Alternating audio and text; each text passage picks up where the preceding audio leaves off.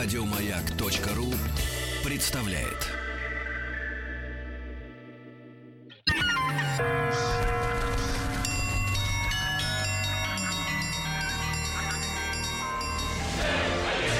Русский мир. Истоки. Друзья мои, сегодня вновь э, у нас в студии наш дорогой докладчик, э, дорогой в смысле чувств. А я думал по деньгам. Ну, мы как бы уже на, на- на интерес, на интерес, как бы, да. Значит, Дмитрий На Алексеевич... интерес вы в раздевании играете. Дмитрий, Алексеевич Гутнов, маме сердечный привет. Может, на жену переключимся? с пожеланием, да, Жена тоже есть. хороших весенних дней, да, доктор исторических наук, профессор Московского государственного университета имени Ломоносова. Ну и мы э, с вами, друзья мои, э, и вместе, естественно, с Дмитрием Алексеевичем э, изучаем время правления э, Петра Первого. Уже помните из, из прошлого, э, скажу вам о том, что, конечно, Петр Алексеевич был местами дебаширом, когда, например, свое жилище в Лондоне расфигачил э, с товарищами, да, вместе. Ну и, э, Дмитрий Алексеевич, на чем мы Мы остановились? остановились на реформе управления. Мы с вами поговорили об реформе промышленности, военной, военно-морской, создании флота, создании промышленности, новых видов сельскохозяйственных культур. И все это естественным образом, да, ну управление как бы таким сложным хозяйством, оно требовало естественным образом э, изменения структуры управления. И эти старые приказы, Боярская дума и прочее уже не подходили просто по своим функциональным возможностям. И в связи с этим Петр проводит ряд очень существенных реформ, которые наложили глубокий отпечаток, вообще говоря, на все дальнейшее развитие страны вплоть до 1918 года. А некоторые э, из созданных им э, структур функционируют до сих пор, на самом деле. Да. Об этом мало кто знает. Вот Например? щас обсудим. Коллеги. Мгм. Вот вы слушайте, слышали обычно в новостях, говорят там, на расширенной коллегии Министерства внутренних дел э, там решались такие-то вопросы. На самом деле это то, что осталось от Петровских коллегий, аналогов нынешней высшей системы, э, как бы высшей системы исполнительной власти. Вот у нас сейчас министерство, а Петр ввел коллегии.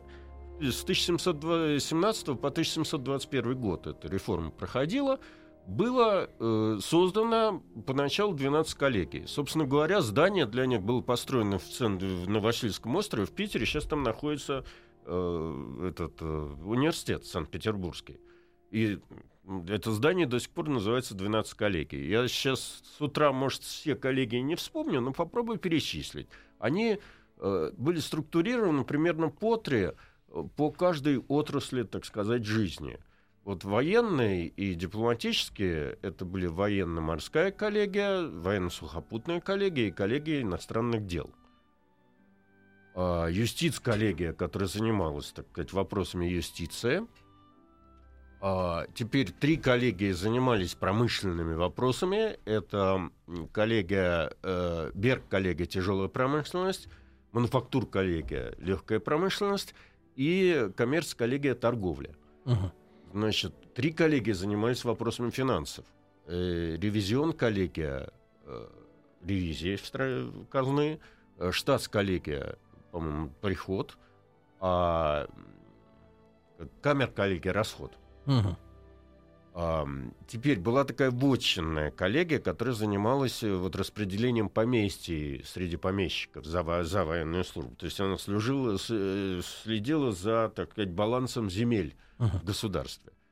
Теперь, э, да в в 1700 году умер э, последний предстоятель Русской Православной Церкви, патриарх Адриан, и после этого Петр запретил избирать нового патриарха. Вместо этого был возведен, ну, ну, был, так сказать, назначен местоблюститель э, престола патриаршего. В итоге кончилось дело тем, что Петр объявил, что он сам является наместником Бога на земле, Да ладно. Э, Да, ну а что, царь тоже как бы был в какой-то степени помазанником Божьим. Эм, И вместо этого создал, вместо патриархии, создал э, Святейший Синод Православной Церкви.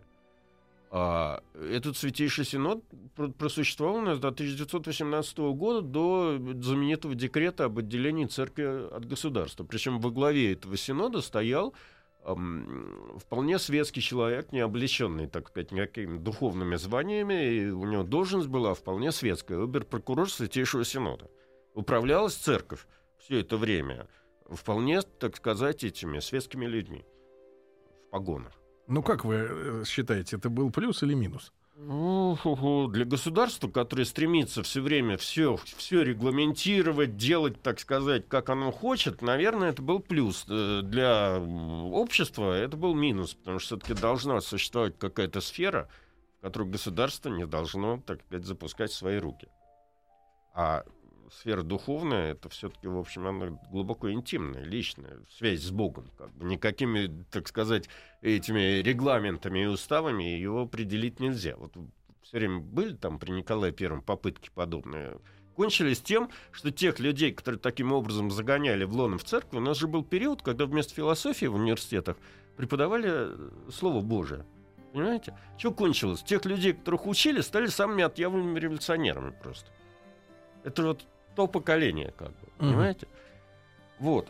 А, теперь э, городами управлял главный магистрат. Ну и, Типа пожалуй, мэрия. Мы, да. Мгм. Вот, вот эти 12 коллег. Собянин главным магистром. Нет, тут к этому еще добавлялась, конечно, политическая полиция. Это единственный приказ, который остался с 17 века, который назывался Преображенским приказом, который имел функции вот высшей тайной полиции. А, теперь, очень смешная история была связана с созданием прокуратуры. Значит, сейчас вот недавно это было. В где-то там втором году, по-моему, наша прокуратура э, Российской Федерации, значит, праздновала свой юбилей. С- Это юбилей свой из-за того, что в 1822 году Петр ввел при Сенате должность оберпрокурора и, соответственно, прокуратуру. Она была совершенно не той прокуратурой, как мы вот сейчас все мыслим, как э, ведомство, которое, так сказать, поддерживает государственное обвинение в суде.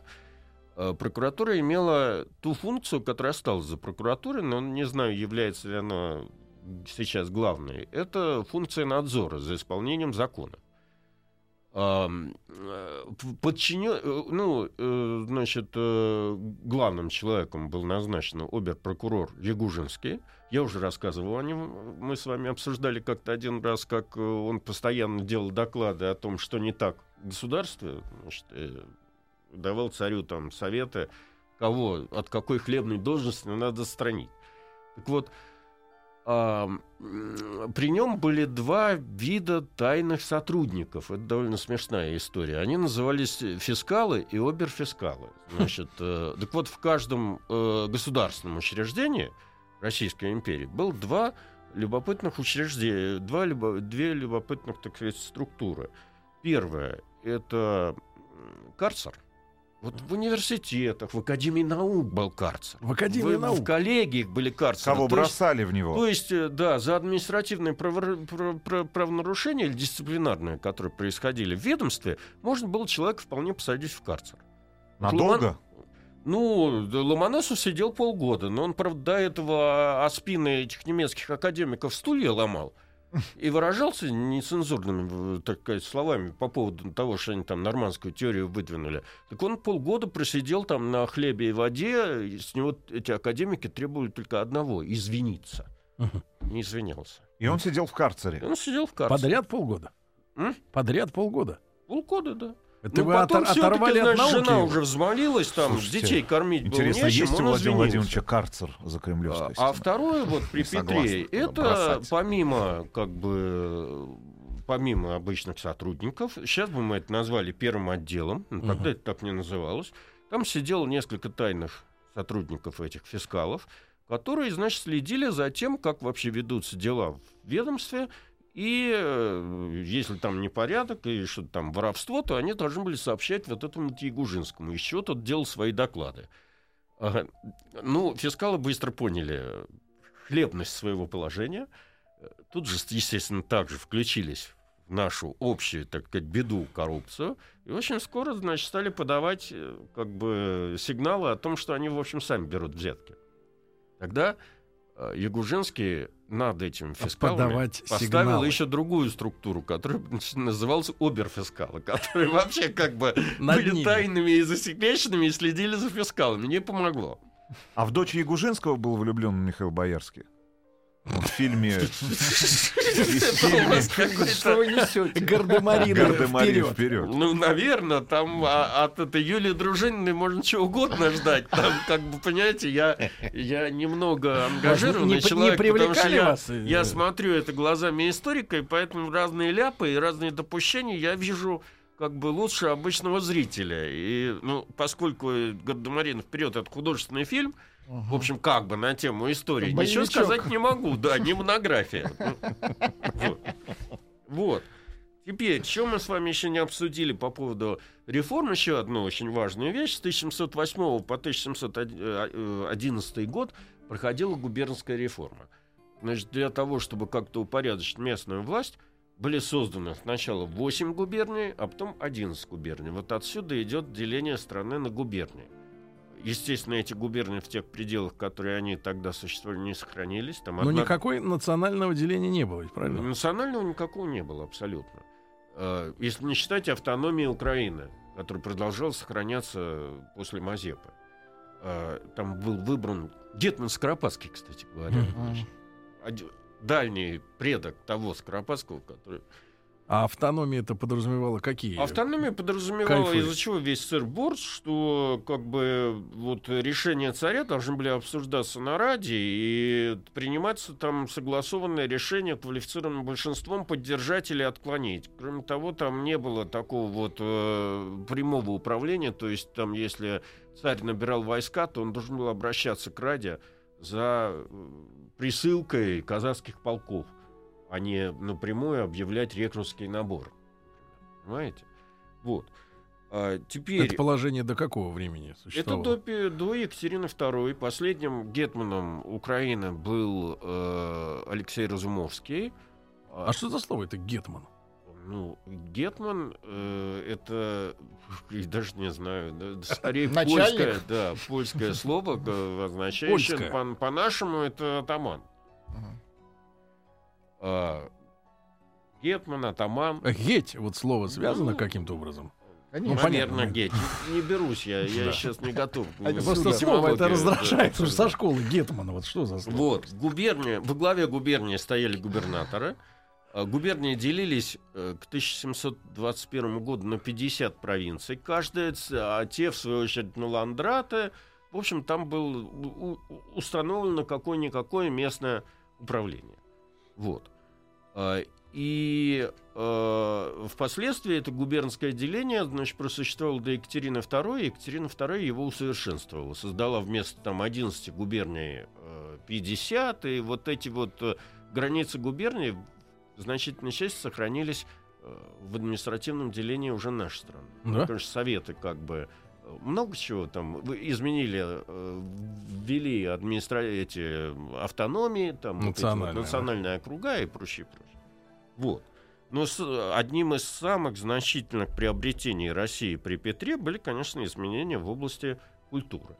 Потому что э, ну, люди стали по-другому одеваться, значит, есть, понимаете, разными приборами. Эм, Ну уж вы так уж нас уж э, это самое, уж прям без ну, вы приборов. мы. знаете, первые, прибор- например, с упоминания... прибором. Да. Дмитрий Алексеевич, Нет, как это нет, без нет, ну, приборов? появились там вещи, которые, которых раньше реально не было. Например. Например, ведра. Нет. А, Ну, например, вот с- мы с вами Петр впервые ввел некую общественную жизнь. Ведь раньше как бы э, собраться-то негде было. Все сидели по домам. Мгм. Ну в как советское сейчас. время. Только в интернете, да, все? Да, да. Но это сейчас на другом уровне это все происходит. А тогда, в общем, как Уровень бы... другой, а по факту такой же. Да. Причем женщины вообще не играли никакой роли в общественной жизни. Мгм. А это благодать-то какая? Благодать-то, Кому Дмитрий как? Алексеевич. Ну, Но, скучно но же. а, ну, в общественной им вообще не надо ничего делать. В общественной. Им вот как-то надо... Вы же вы для наш красоты. человек. Вы же наш человек. Надо украшать жизнь и все. Ну, это верно, но ну вот смотрите. вот, вот, вот. Ну, Смотрите, э, одежды, парики, да. моды. Петербурге, потом в других городах появились эти модистки, Мгм. парикмахеры, учителя танцев. Дмитрий Алексеевич, а вот э, поясните нам, пожалуйста, с культурологической точки зрения, можно ли сказать, что в Петровскую эпоху э, зародилась вот эта история, которая до сих пор отзывается и сегодня и в России, и в плане и экономики, и той же моды, что все, что написано латинским шрифтом на лейбле, на штанах, на пальто, это круче, чем сделано в России. Когда, вот с каких времен можно Нет, считать, это- что у нас э, э, м, вот западное по умолчанию круче сделано э, любое? Это, это наследие советского времени. Только это не, не- Ну, э, как Не бы было до скажем, революции да, этой всегда истории? были Голландская всегда, всегда э, были какие-то типы товаров во все времена, которые там иностранцы делали лучше наших. Но это в основном касалось машиностроения, там, тяжелой промышленности, техники. Там, а вот все, что касается мануфактурных дел, шмоток, да? шмоток, вот этого никогда не было. То есть, ну, конечно, лекала, может, привозили из-за границы, но шили сами, в общем, как бы, да и своя еда была вполне, так сказать, сносная. Не- а. То есть вот это советская история. это, это советская счета. Мгм, Хорошо, да. Вот. Э, теперь, ну, я не знаю, я там вам приготовил парочку указов для смеха, конечно. Я не знаю, успеем ли мы до перерыва, поэтому... Ну, может, я тут- начнем? Э, Нет. Нет? Мы начнем сразу А. после новостей. А я бы тут вот что хотел сказать. С 1700 года ам, э, Россия перешла на юлианский стиль. До этого у нас был э, вообще э, летоисчисление от сотворения мира. То Это, то есть какой год? Пять ты- п- это от, отличие от юлианского календаря на 5503 года. Это как в иудаизме? Нет, это было у византийцев Дальше. только. У, и- у да. Извините, Владик, не Вот. хотел вас. А, теперь а, А получилось. В 1703 году Петр провел реформу э, алфавита, исключив оттуда две буквы «пси» и «кси», а также изменил вообще начертание этих букв, и поэтому появился так называемый гражданский шрифт, что дало толчок для э, развития книжного дела и вообще публикации газет и тому А чем подобное. предыдущий шрифт мешал? Тяж- Тяжелое Ну, написание, слишком некоторые просто, да, выглядели буквы не так, как сейчас. Ну, я в том же 1703 году, например, впервые появились эти арабские цифры, он ввел. И мы стали писать нули. А до этого э, все эти цифры выглядели как буква с титлом наверху М. понимаете, с какими-то там надстрочными знаками. Вот. И в 1703 году вышел первый выпуск э, уже нормальной русской газеты, которая называлась э, «Ведомости» в Санкт-Петербурге. Это было большим завоеванием. И все, так сказать, указы стали печататься вот в этих вот газетах. И появились корреспонденты, и вообще вся журналистика в какой-то степени начала развиваться. Вот, теперь э, вопрос о женщинах. В 1700, 1702, 1724 годах были изданы указы, которые запрещали насильственно выдавать девок замуж. Как-то насильственно. А вот так вот. А до этого Никто как бы? не спрашивал. Родители договаривались. Да. А дальше, значит, как сложится. Так она маленькая, глупая. Ну, она же не Ну понимает. вот он это запретил, и более Хорошо. того, указом 1724 года Да. Он разрешал, то есть нужно было пройти вот это вот помолвка, венчание и тому подобное. Он разрешал женщинам расторгать помолвки. То есть он на самом деле начал процесс Освободил женщин. женщин. Вот бесовщина какая, да, Дмитрий Вот откуда Алексеевич. идет бесовщина. Да, э, Дмитрий Алексеевич Гутнов, доктор исторических наук, сегодня в нашей студии. Петр Первый, главный герой. И после новостей продолжим.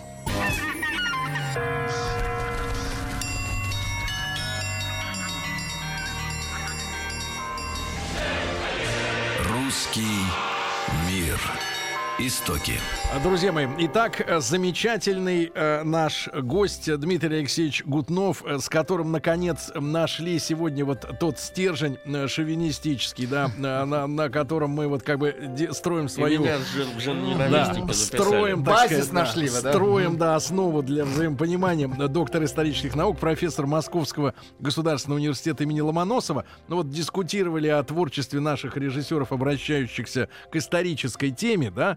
Но я, например, скажу, что э, товарищ Дружинина, да, которая нам подарила Гардемаринов, и которая м, смотреть фильмы, которые больно э, Дмитрию Алексеевичу в, в связи с исторической осведомленностью о тех или иных, э, так сказать, фактах, да. Но, тем не менее, вот э, для советской перестроечной общественности, мне кажется, это был первый, наверное, популярный, грубо говоря, фильм, такой художественный, да, который показывал, что в России был другой флаг, чем красный, да, бело-синий-красный. Ну потому да. что это, это, это сочетание Я цветов было запрещено. Мне кажется, что вот было, был еще сериал, уже с- еще последний советский эпох, который назывался «Россия молодая». Да. Вот э, он был с точки зрения исторической более качественный, хотя и более идеологизированный. Ну, там, не было песен таких. ну, песен там, музыки. конечно, не было. да. И, и не, было, не было Боярского. Это, конечно, большое упущение.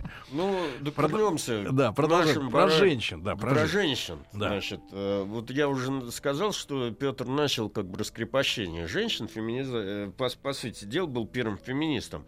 Так вот, в 1718 году был издан указ об ассамблее. Никто не знал, что это такое. Это были собра- это предполагалось как э, собрание знати клубного типа такого, э, когда э, все высшие, так сказать, сановники империи должны были в неформальной обстановке встречаться, по-моему, раз в две недели. И всем сенаторам в качестве общественной нагрузки было предложено в своих дворцах раз в две недели устраивать поочередно вот эти вот ассамблеи. Не А, знал. Раз в две недели. Да. То есть всего было 14 дворцов. Ну, примерно, да. Но надо сказать, что всем, поскольку дворцов было мало на самом деле, Ну да. то очень много, там, Меньшиков, например, давал свой дворец чаще обычного. Вот. А, и э, поскольку, опять же, никто не знал, что это такое и с чем ее едят, Петр издал целую серию указов о том, как себя вести, что делать, и самое главное, что для всех было непонятно, э, ведь у нас же общество было мужское, женщины вообще не присутствовали, только дома присутствовали он в обязательном порядке, в указном, требовал присутствия женщин. То есть, что надо было выводить в свет жен, дочерей, Мгм. и тут вставала куча бытовых проблем. Ну, что значит вывозить? Мгм. Надо их одевать как-то. Они должны выглядеть не хуже, так Ну, сказать. сле- с- следующим пос- последователем, извините за тавтологию, э, товарища Петра Первого, конечно же, вспоминается Никита Сергеевич Хрущев, который ездил в Америку со своей супругой Да. э, в халате. Вот, да. Свободное время было. Э, Я уже не говорю о том, что эти женщины что-то должны делать, танцевать, там, Говорить. говорить. Сложные вопросы, и не- поскольку никто не знал, то Петр обратился к известным, вот наша государственная машина, она в каком-то степени, в какой-то степени вот она повторяет из, из века в век одни и те же ошибки. Он решил этот весь э, набор, как бы то, что обычно прививается образованием и воспитанием, Мгм. он прививать решил законами Мгм. и издал целую серию законов, которые вот сейчас читай, хоть стой, хоть падай. Потому что представьте себе люди, которые победили в Северной войне, которые ходят уже, в общем, в европейской одежде. Некоторые из них умеют говорить на иностранных языках, шпага на боку, плюмаш на голове. То есть они выглядят, как у Юлии Дружининой, как, в общем, вполне современные люди.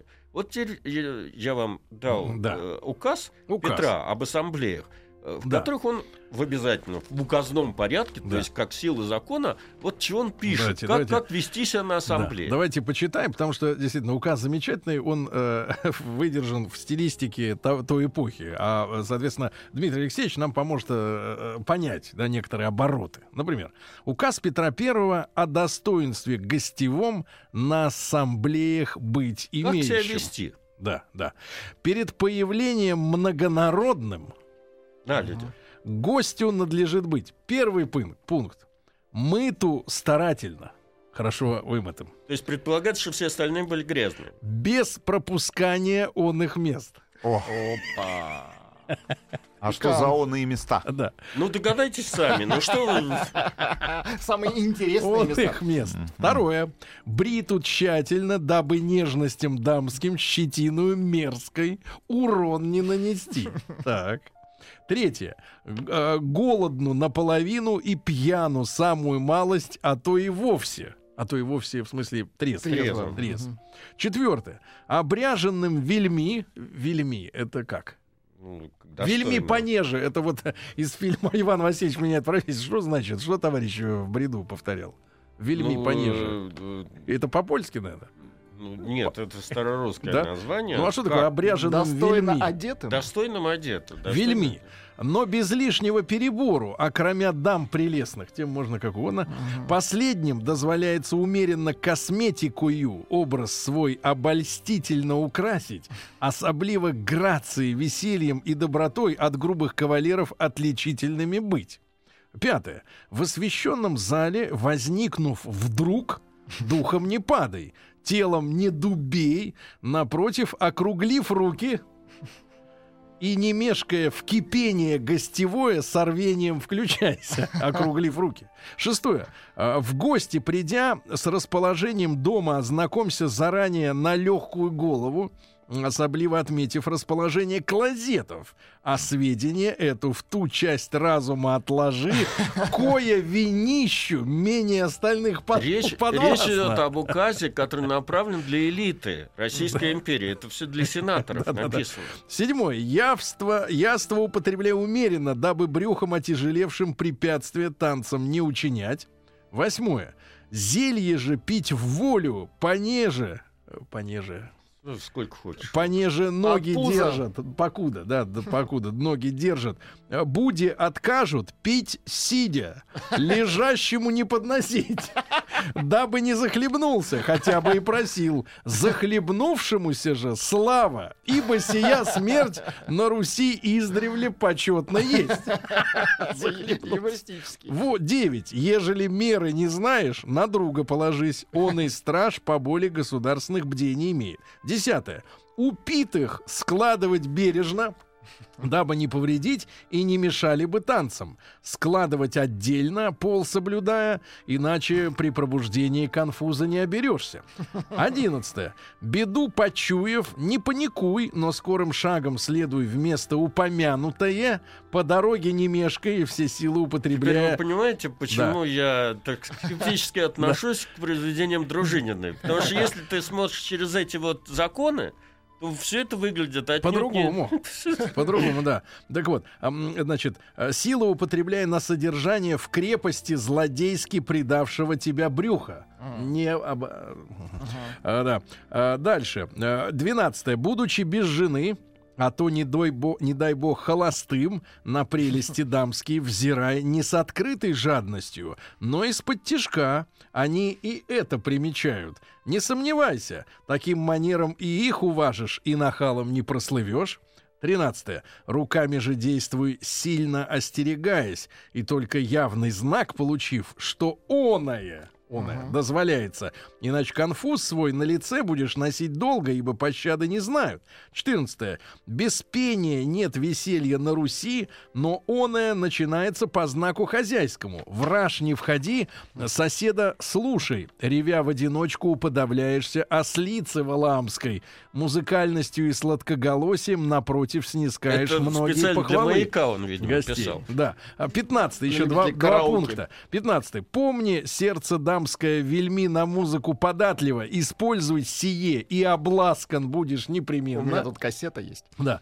Т- Шестнадцатое. Увидев на ассамблее особу знатную, а хотя бы и царя, духом не падай, рот не разевай, но и не высовывайся. Услужить вряд ли сможешь, а досадить с пьяну втройне против обычного э, способней. Засим с Богом вперед. Сию заповедь применять постоянно, а не вспоминать, какой пункт стоя чурбаном посреди веселья. Прекрасный указ Петра Первого. Э, Дмитрий Алексеевич, а как на Руси при Петре пили? Мы знаем, что он э, значит, внедрял кофе. Сергей, очень интересно. Да-да-да, кофе э, заставлял людей пить гадости Нормативы туда. интересные. Вот, а вот в смысле питье, да, вот э, как питье. вот они же чувствуются, Литраж они же все алкоголики были, да, Ну вот судя по указу. А вино какое? Итальянское? Какой, какой привезут, мы иногда рейнское, иногда итальянское. То есть сладенькое, Ну, чтобы забирало. А медовуху он убрал вот из официальных церемоний? Вот русские народные ну, напитки, да, водку. медовуху, медовуху это уже осталось таким предметом быта, как и квас в значительной степени, но квас был не такой, как сейчас, как мы пьем останкинский квас, он был хмельной. И А сколько до, градусов? До Как 80-х пиво. годов, там, в 5-6, э, до 80-х годов 19 века этот квас был, вот, заменял пиво, по сути дела. А вот реклама пива Бавария идет, она как раз с 80-х годов это первая немецкая марка, которая к нам попала. Это не значит, что мы не знали пива, но предпочитали квас. Но забирал он также. Забирал точно так же. Там была очень смешная история. Дело в том, что когда этот, э, это пиво Вернем как бы квас. стало э, Мгм. активно, Хмельной. ну, оно оказалось дешевле кваса, к- эти производители э, решили организовать квасную, э, ну, пиар-компанию рекламную в Мгм. пользу кваса и обратились тогда к выдающимся специалистам в области спиртных напитков в нашей стране, как вы знаете, коим был Менделеев. И Менделеев повелся на это дело, видимо, ему дали очень много денег, и он выступил с несколькими... Радио тогда не было, Попов еще не успел изобрести радио. А, Он несколько публичных лекций прочел по поводу, значит, пользы кваса. Как только, как только он это прочел, все центральные газеты вышли с совершенными заголовками под названием «Квасной патриот Менделеев». А, оттуда И это. вот отсюда это все пошло. Вот. А на самом деле пиво полезней? Э, Нет, ну пиво знали, ну просто как бы квас был Переходим на вкуснее. квас. Там По тем, по тем, так бы, это мы сейчас привыкли. А к кто убрал градусы из, из кваса? Ага. Ну, я думаю, я думаю, что это в советское время уже произошло при стандартизации. этого. Ну, то есть, на- ну, то есть не может быть нормальным квас не, не без спирта. Не завородившего. Нет, как бы. Ну, то есть он как пиво без, без спирта, да? Это же извращение. Извращение. Ну, честно говоря, я в следующий Да. раз, да, Сергей, да, подготовлю извращение. вас по, да, по вы квасу. абсолютно Нет, верно. товарищи, Давайте, давайте Тогда- закончим же- с Петром. да, да, а то ну, вы просто- уезжаете да, в этот э, на Байконур. на Нам Байконур, нужен да. Но, но дело в том, что я тогда я понимаю, почему в нашем общепите иногда, как вы помните, классический фильм «Берегись автомобиля», Да. где Ефремов бухает с, так сказать, главным героем, и где э, добавляют э, наше фирменное водочку в пиво, да, потому что... Так, это отдельная песня. Йорш — это все советское производство. Значит, э, я бы хотел сказать, возвращаясь к Петру. Да. 1724 год была образована Академия наук. Это очень важно, потому что, э, как бы, э, ну, любая империя предполагала, что есть такое вот статусное учреждение, как Академия наук. Естественно, академиков не было, то есть людей образованных, которые могли претендовать на роль академиков, не было, поэтому первый призыв академиков был в основном из Германии. А, Платили им довольно большие деньги. А, И причем первым русским академиком, которого мы, вам- мы с вами поминали в нашем рассказе, был только Михаил Васильевич Ломоносов. Это произошло аж в 40-е, там, в конце 40-х годов. То есть э, э, Петр Первый 18 века. академика не дождался.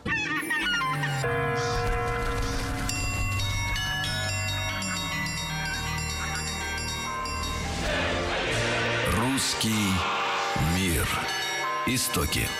Друзья мои, так Дмитрий Алексеевич Гутнов, доктор исторических наук, профессор Московского государственного университета имени Ломоносова, Петровская эпоха и, как сказал Дмитрий Алексеевич, для культуры очень много сделал, да, Петр Да. Первый. Теперь, э, э, кроме Академии наук, что я, что я еще должен рассказать в связи с этим, это Кунсткамера, первый музей, который был создан в России. Строго говоря, когда Петр первый раз попа- попал в Голландию, то он очень интересовался разного рода там он даже в Англии, а в Голландии он ходил в, в эти анатомические театры, а в, э, есть свидетельство, что в Англии он даже с Ньютоном встречался, М. который был, между прочим, чтобы вы знали, э, директором монетного двора некоторое время в Великобритании. Так вот, он э, хотел устроить как что-то в России такое. Причем э, он предполагал основать музей не как вот у нас сейчас считается музей, а как э, лавку каких-то раритетов и, То есть там можно было купить? Магазин. самых э, ну, вещей не, не то что нестандартных, уродства разного рода, в общем, которые вы- в- за- выходят за рамки нормы. Более того, значит, побывав в 1717 году второй раз в э, Голландии, он э, связался с каким-то владельцем частного музея Альберт Сиба, который ему, собственно говоря, эту коллекцию свою и продал. И она составила основу Кунсхаммера, который сейчас находится в Санкт-Петербурге. Впоследствии Петр издал указ, чтобы в Кунсткамеру э, забирать разного рода уродства, разного рода, так сказать, Расширять. это, да, э, аномалии. И Мгм. поэтому первое... А почему это его так волновало? вот. А тогда всех это волновало, тогда это, это было такое поветрие по, по Европе. И э, выглядело это не так, как мы сейчас себе представляем. Вот засушенный музей, в, таких в- засушенные экспонаты в этих классических витринах. Тогда он еще собирал живые уродства. Ну И как все это? эти То есть товарищи, они там жили. они там жили. А выступали. Погодите, Зоопарк. погодите, а например, а например, Ну, так, так, вот например, тут я не Дмитрий помню Алексеевич- сейчас фамилию этого человека. Путешествие по, вот, по Европе, он увидел какого-то великана, который был выше его. То есть Петр был ростом 2 метра 5 сантиметров, а этот человек был 2, 2,15. Он его купил. У кого? У него же. Продался, у него же. Значит, он, он ему сказал, что он будет платить все там пожизненную ренту, если он будет жить в этой кунсткамере, а потом завещает свои останки э, в музей. Тот, естественно, согласился, потому что больше он ничего не делал. Он жил в Ну, кунсткамере, и все. И потом он умер, и этот скелет там до сих пор стоит. Реально? Реально? Да ладно. Вы давно были? Давно. Ну, надо, надо обновить. Э, И это, по сути дела, один из первых публичных музеев в России. Вот. А как общественность отнеслась вот к уродству? Наша. Нет, ну страшно как, ведь. э, извините, до, 1700, э, до 1881 года у нас казни были публичные, и я вас уверяю, этих самых зрителей было довольно много, поэтому, в общем, как бы э, отнеслись э, с пониманием, с интересом. А всякие там вот э, сиамские близнецы были? Ну, и Живые. насчет э, этих сиамских близнецов не знаю, а сиамские близнецы две овцы с этими самыми, то есть э, овца с двумя головами там до сих пор заспиртованная стоит Да в ладно. камере, да. Слушайте, пора ехать. Едем. Сразу после Сразу Байконура. после Байконура. Поехали. Да. В кунсткамеру. Э, вот. Будем выступать. Значит, э, э, друзья мои, у меня остается Да. пять минут, поэтому Да. мне нужно раз- успеть рассказать об обстоятельствах смерти императора. Э, На самом деле, как бы вот во время этого знаменитого питерского наводнения говорят, по крайней мере, значит, Петр, когда носился по Неве по пояс в воде, спасая людей, он, э, видимо, застудил себе внутренние органы, и после этого у него началась болезнь, которая, ну, э, это, это не простуда, это как бы отравление организма. Он себе что-то там застудил, и как бы э, не выходили эти токсины из него. Поэтому диагностировать, несмотря на то, что при нем работал европейский немецкий медик, ам, э, листок, э, значит, не могли. И э, э, Петр, э, состояние улучшалось, ухудшалось. Э, В 1724 году он даже присутствовал на свадьбе старшей дочери Анны, которая за какого-то галштинского принца вышла. Но, в общем, как бы там со здоровьем было плохо.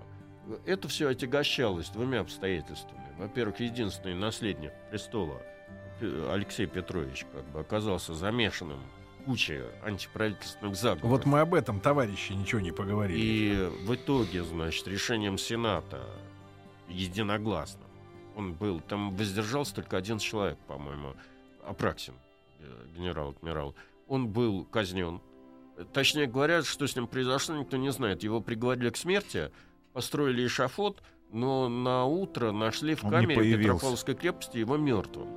По официальной статье, как бы, сведениям, у него там сердечный приступ произошел. Но есть такое, значит, мнение, что Петр не, не захотел доводить это дело до этого, ну, пу- публики. До публики, и, да, его убил сам, то есть удавили. Второй сын, Петр Петрович Шишечка, тоже умер при невыясненных обстоятельствах. Это был последний, младший сын Петра, у него было три дочери, один сын. Э, Так вот, он был убит ударом шаровой молнии. То есть, когда Петр там то ли воевал, то ли что... э, Шаровой. Екатерина сидела с этим Петром, там, с няньками, с мамками. В августе была какая-то жара, в общем, никто там особо не контролировал окна. Нач- Начался дождь, э, и дальше гроза. И дальше источники сообщают, что влетело в э, горницу, то есть в эту в опочивальню, э, говоря, это э, Горящий голова, шар. Да, да, светящаяся голова, огненная голова, и поцеловала этого Петра Петровича в уста. И Мгм. всё. Значит, Петр приехал, устроил следствие, но когда узнал об этом всем деле, следствие прекратил, потому что лично он считал, что это ему божественная кара за то, что он подписал приговор собственному сыну. Дальше у него осталось три дочери, и от Алексея Петровича остался внук. И было не- непонятно совершенно, кому передавать власть. И с этим появился один из последних указов Петра под названием э, о престолонаследии, которым он завещал э, престол, кому он сам пожелает. Вот, сам. А в итоге он никому не пожелал. Не То успел есть он он. не успел. Он умирал, последним его действием он поднял руку, палец вверх, указательный, дать на царство, сказал, и все. Вот Не с этого времени, да, это было 28 января 1725 года. И вот после этого начинается другая эпоха. Дмитрий Алексеевич, спасибо вам огромное. Дмитрий Алексеевич Гутнов, доктор исторических наук, профессор Московского государственного университета имени Ломоносова. Дмитрий Алексеевич едет к студентам, да, к своим? Да. едет к ним. Вот. И, друзья мои, если не успели послушать в прямом эфире, на Опасно. сайте радиомаяк.ру. До да, свидания. сделать. Счастливого пути. Э, Дмитрий Алексеевич, спасибо вам, хорошего дня, да. Еще больше подкастов на радиомаяк.ру.